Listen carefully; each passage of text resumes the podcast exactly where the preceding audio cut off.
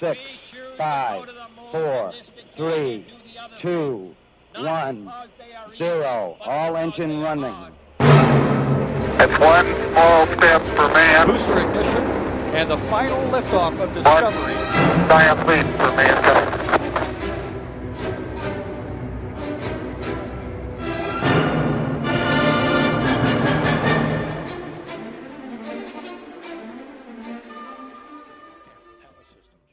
Vinerea trecută, taikonauții Ni Haisheng, Liu Boming și Tang Hongbo au revenit pe Pământ după 93 de zile petrecute pe orbită la bordul stației spațiale chineză Tiangong. NASA a anunțat luni destinația următorului său rover selenar. Roverul Viper va seleniza nu departe de polul sud lunar pentru a explora regiunea și pentru a căuta apă. Cosmonauții Oleg Novitski și Piotr Dubrov au efectuat deja două din cele 11 activități extravehiculare planificate pentru a conecta noul modul rusesc Nauka la Stația Spațială Internațională. Și în această săptămână urma să fie pus în funcțiune noul braț robotic al ISS, European Robotic Arm.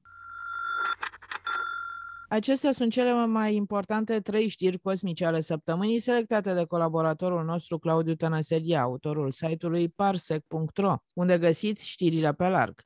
Vom comenta doar una dintre ele, restul le puteți urmări pe site-ul Radio România Cultural la secțiunea știință. Claudiu, vinerea trecută, taikonauții au revenit pe Pământ. Ei au stat pe Stația Spațială Chineză 93 de zile, iar luni, 20 septembrie, o navă cargo a îndocat la Stația Spațială Tiangong cu 5 tone și jumătate de provizii. E o activitate intensă pe Stația Spațială Chineză.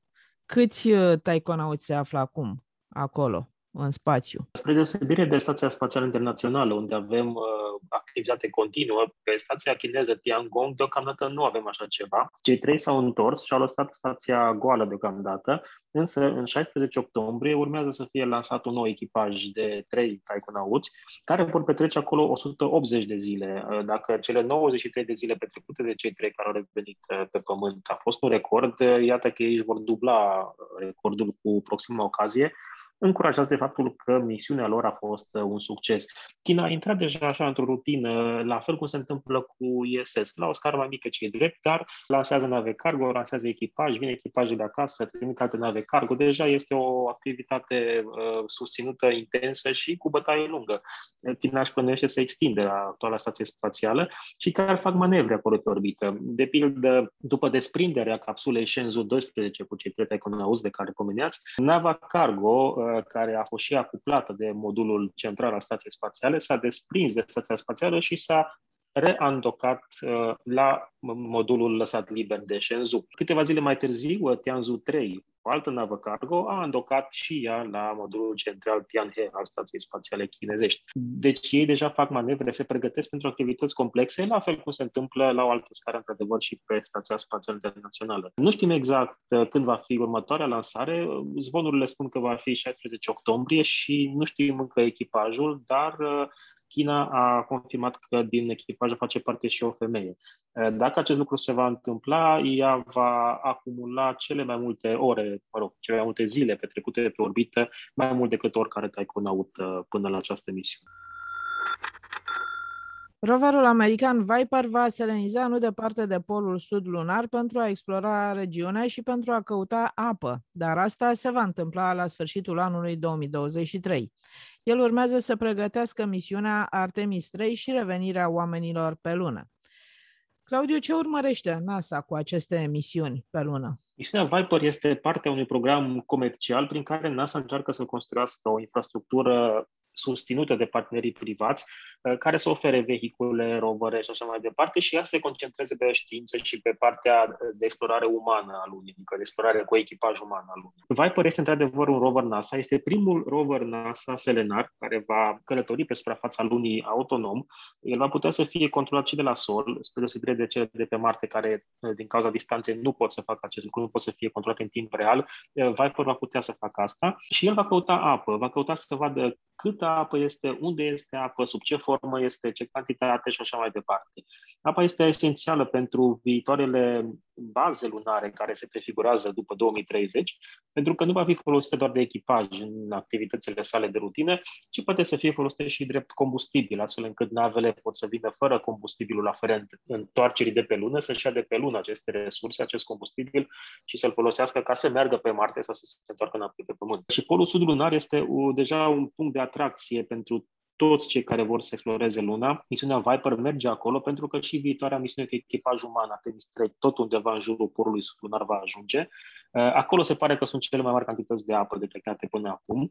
Uh, Viper ne va ajuta să înțelegem mai bine unde se află această apă și sub ce formă, cum spuneam, dar uh, la câteva luni după ce Viper va ajunge pe lună, va asaliniza și un rover chinezesc, nu în craterul unde se va afla Viper, dar tot în zona respectivă, tot acolo în jurul polului sud. Chang'e 6 se numește misiunea. Ea continuă ce a început Chang'e 5, care a ajuns pe fața nevăzută a lunii și a adus probe, eșantioane de sol lunar de acolo. China vrea mai mult acum, vrea să aducă eșantioane, eventual cu apă, sub o anumită formă, de pe lună. Asta se va întâmpla în jurul anului 2024, când NASA plănuiește ca Artemis să ajungă pe lună.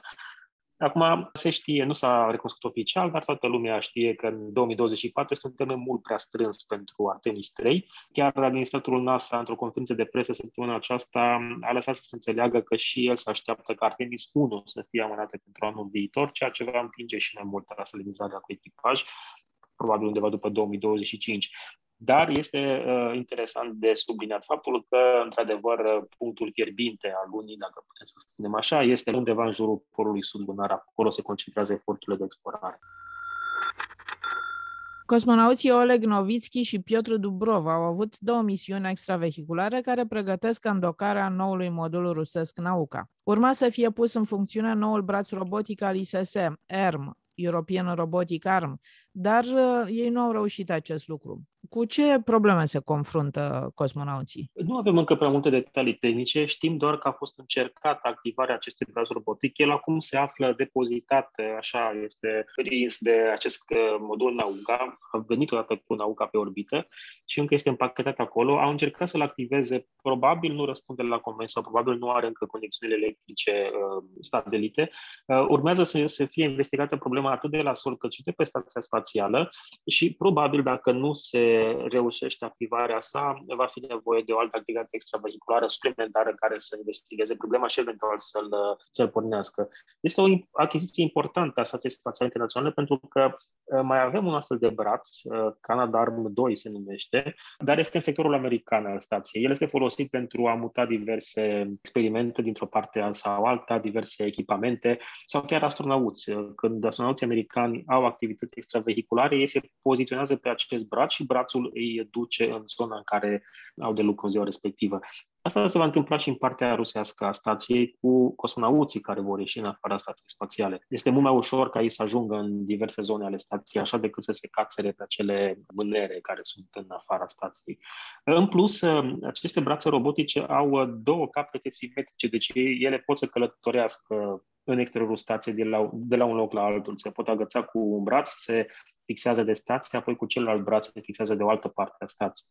Sunt extrem de complexe și extrem de utile echipajelor în uh, exploatarea stației spațiale internaționale și probabil uh, în următoarele săptămâni sau chiar zile uh, va fi activat și acest braț european, care așteaptă de foarte mult timp lansarea și care, iată, în sfârșit se află pe orbită și suntem pe punctul să-l vedem în acțiune. Mulțumesc foarte mult, Claudiu Tănăsălia. Încheiem aici buletinul cosmic de astăzi. Ne reauzim săptămâna viitoare. Până atunci, urmăriți știrile pe larg pe site-ul parsec.ro și pe site-ul Radio România Cultural la secțiunea știință. Eu sunt Mihai Laghiță, vă urez un sfârșit de săptămână cât mai frumos. La revedere!